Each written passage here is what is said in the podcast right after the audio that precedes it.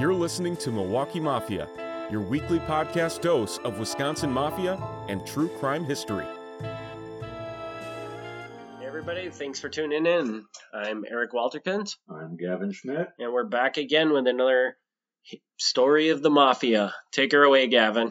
All right, so this time we're going to be talking about early prostitution, which uh, actually, I'm sorry to tell you, Eric, we're going to go back before the mafia. We're going to do it, but but it is it is prostitution, so we get, we got that crime element, we got that going. And uh, my primary source for this week is I I use some other sources, but the primary source is a book from Yance Marti. I hope I'm saying your name right. Yance Marti's Wicked Milwaukee. So if you like this, pick up Wicked Milwaukee. There's a lot more in there. So, yeah, prostitution was in Milwaukee long before the mafia got involved, uh, which is not really surprising because prostitution is everywhere. It's always been everywhere. You can't really get rid of it. Uh, they call it, you know, the world's oldest profession for a reason. Uh, yeah, so it was already here before the mafia. Was here when Wisconsin became a state. Um, already as early as the 1850s, uh, the newspapers were talking about, quote, houses of ill fame. That's what they used to call brothels, houses of ill fame.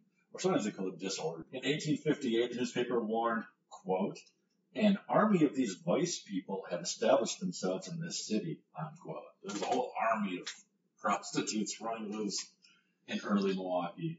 Just out of curiosity, this is probably a dumb question, but Mhm. is so prostitution is illegal at this point in time? It is illegal, yeah. Okay, technically. Do you have any idea when that happened? Because I imagine at some point in time it was not illegal.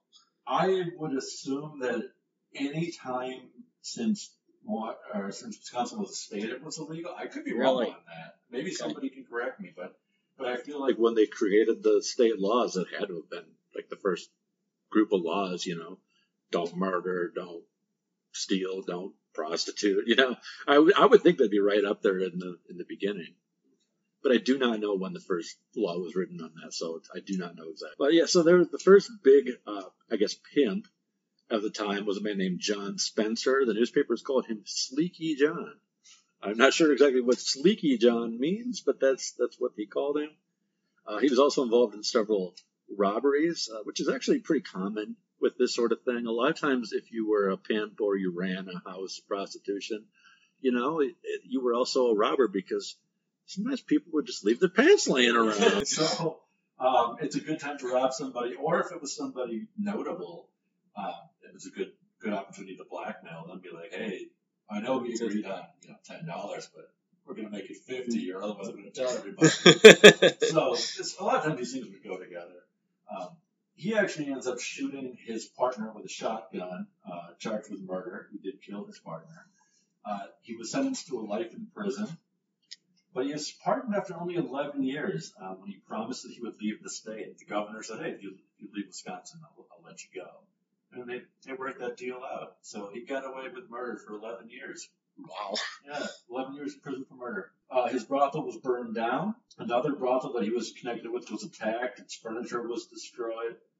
And the woman he had running it, the, the people were uh, protesting and chanting saying she was a sly old witch. So uh, there were many people who became notorious for prostitution. Um, again, the customers could get robbed, sometimes even killed.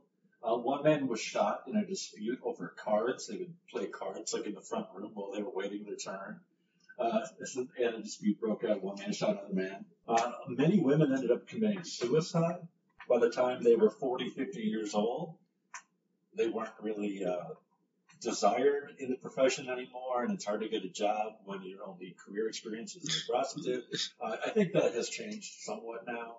Uh, but definitely at that time, if everybody kind of knew that that's what you had done, They just kind of shunned you Yeah, from doing you anything weren't going to get a job, you weren't going to get married. So a lot of women ended up turning to suicide instead of uh, old age. Uh, something that I found interesting, I did not know this, was that in the 1860s, a lot of former slaves became prostitutes um, because the, there was not slavery in Wisconsin, but a lot of slaves fled north um, and they came to Wisconsin or Milwaukee, and work was limited. I mean, they didn't have any money, so they couldn't buy a house. Um, they couldn't really set themselves up. And even though we didn't have slavery and Wisconsin was generally seen as more welcoming, still a lot of people didn't want to hire former slaves. So uh, prostitution ended up being uh, a job they could get into. And strangely enough, the way it was reported on, um, some of them kind of liked it because they saw it as, as still a form of freedom that, you know, nobody was forcing them into it. Like this was a job they chose. They could work their own hours, that sort of thing, which is a strange sort of way to think about it, but um, I guess it's better than slavery. Yeah. So there's that. Uh, the first red light district sprung up in the 1870s, centered around what was then called River Street. Uh, today it's Edison Street. Okay. So that's right downtown.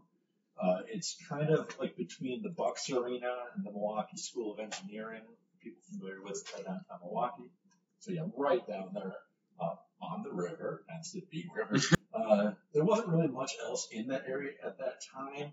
Um, it was a very swampy land. Uh, the press called it a horrible stench pool. And that wasn't because of the prostitutes, that was just how that area was. So at that point in time, was this part of town kind of a slummy area? It was a slummy area, even though, yeah, now it's like right in the center of downtown. It Nobody wanted to build there, nobody wanted to live there. It was It had nothing good going for it, except prostitutes. except prostitutes.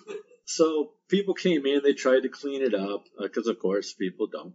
Gen- well, you know, some people obviously do like prostitutes, but but but, but generally people don't like prostitutes. So they came in and they tried tried to clean it up, and uh, the city estimated that as many as 95 brothels were operating without the police doing much about it. The police chief at the time was a man named John Janssen, and John Janssen pretty much didn't care. It was illegal, but he was police chief for 20 years, and he kind of thought, well, you know, if you just let them do their thing, if they're not causing too much trouble, whatever. So for about 20 years, it ran more or less undisturbed. Um, the area got the reputation as was known as the Badlands. So if you were going to the Badlands, uh, they knew what you were up to. This was so bad, in fact, that they printed a guidebook called The Sporting and Clubhouse Guide to Milwaukee. Uh, it listed the, the different gambling houses in town, the brothels, the women who ran the place, the women who worked there, how many women worked in each house, what some of their specialties were. I won't get into any of that, but it was a very fairly thorough book. So if you wanted to come to Milwaukee for this reason, um, there was a guidebook you could actually purchase. So I don't know who printed this guidebook, just like the city. No, no, no, no. The city did not print this. I was this, gonna say. but yeah, that it's some private company did, and they still exist. Like I've seen a copy. Uh, they don't exist like they still print them, but like they're they're around. Um, I would love to get a copy of that for myself, but it's it's out of my price range. So so if anybody ever has one and they want to get rid of it, but um, it's it's an interesting little book. So yes, some women got famous off of this. The most famous was a woman named Kitty William. There's also Lizzie French, uh, who was also the wife of a wealthy gambler, and there was Jackson Hunt. And Jackson Hunt was a black uh, madam who she ended up getting in trouble because she was importing girls from Chicago. Apparently, prostitution was okay, but you couldn't bring them in from out of state. That was a big no-no. So she ends up getting in some trouble. But yeah, so these women all become kind of like local celebrities for running uh, brothels. Um, and pretty much none of them are using their real names, so these are probably not their real names, but it's what everybody knew them as. We get a mayor named David Rose. And David Rose is widely seen as the most corrupt mayor in Milwaukee history. now, I would love somebody to write a book about David Rose. I am not going to be the one to do it. Um, but like anytime you hear about somebody taking bribes and this and that, I mean, it's David Rose. This guy is, is just a slimy guy. So he comes in and he says to the press, quote, the gaudy dress of the harlot is not a good thing to expose to the sunlight. Makes it sound like he's against prostitution, like, oh, we don't want people to see this. That isn't what he meant. He pushes to pass a law that says that sex workers could not ride in open carriages with their customers. so he's okay with them staying in their brothels. Go do your brothel thing. just don't ride around town with people because we don't want to see that out on the streets. You got to take it in context of what he's actually saying there. At around the end of this 20 years of this police chief who's in charge and doesn't really care, and now a mayor who really doesn't care, uh, that's about the time when the mafia starts getting involved. And I'm not really going to get into the mafia stuff on this one. We're just kind of leading into it. Uh, and the activity shifted away from River Street to one block over on Water Street. uh, and Water Street still exists as Water Street today. Yeah. Uh, and this is also the time when uh, District Attorney Winfred Zabel is elected. Um, and he's actually one of these guys who does care. Um, he really wants to get rid of vice and corruption and that sort of thing. Uh, so it's not really a good time for the, the mob to get involved in prostitution because now there's a guy who actively is trying to stop it. But but this is the time that they're getting into it. Uh, so that becomes uh, interesting, which we'll get into. A 1914 state investigation into the conditions of vice in Wisconsin found that the Badlands brothels were operating nearly as openly as ever, uh, even under this district attorney, and that the houses of prostitution were now favoring bribery over cooperation with the city officials. Uh, they would now they would get raided, but they would just they would just pay the police now instead of the police not doing anything. They would just pay the police. And we see later on, I don't know if they were doing it at this point, but later on, one of the tricks they would do is they would change who was the madam. When the when they would show up to arrest them, they usually wouldn't arrest the actual prostitutes. They would arrest the person running it. So a different person would volunteer each and be like, "Oh, I'm the one in charge," and then they would go down to jail for a day or two, you know, pay whatever, and then get released. And you know, it wasn't until you got arrested two, three, four times where this ends up being a really serious thing. The first time it's just basically you pay a fine and you're good. So if they kept rotating who was the person in charge, nobody ever got more than a fine out of this. So they could kind of keep things going indefinitely. Uh, there was also a law passed called the Lindley Law that said that brothels could be condemned and then sold by the government. So they could come in and say, "Oh, this is this is a public nuisance. It's condemned." They'd sell off the property and they'd remake you know some money off of that. How much did they actually enforce that? Well, I, not much from what I can tell. I'm sure they did, It- it- but like I said, a lot of these these places never got shut down at all. So Yeah, like why pass that law and just never. It was with it. I, but I guess they no, it does make sense because they're just trying to calm the uproars of people that are upset about it and stuff like that. So Yeah. And so for, for this installment of Prost, we'll, so we'll get back. We'll get back to the mob part of prostitution another another time. But to finish up this, I'm going to give the last word to Kitty Williams, the the famous Milwaukee madam, she was called to testify during this uh, state investigation, and she was asked. She said, "How do we stop this?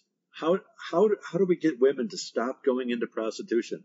And what she told them when they asked, she said, "Women went into vice because of their own desires, and the only way to stop them was never let your daughters out of the house and never let your daughters meet any men.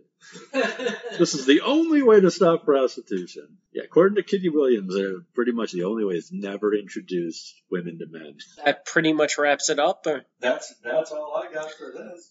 are are we gonna hit the uh, the mafia prostitution on the next episode, or Yeah, if you I like. think I think we should do that. I think it'll be a good follow up. So Okay. we promise you the the mafia side of the prostitution story in the next episode. Thanks everybody for tuning in, and I'm Eric Walterkins. I'm Gavin Schmidt. Have a good one. Thanks for tuning in to the Milwaukee Mafia Podcast. Join us next week for another look back at Wisconsin Mafia and true crime history.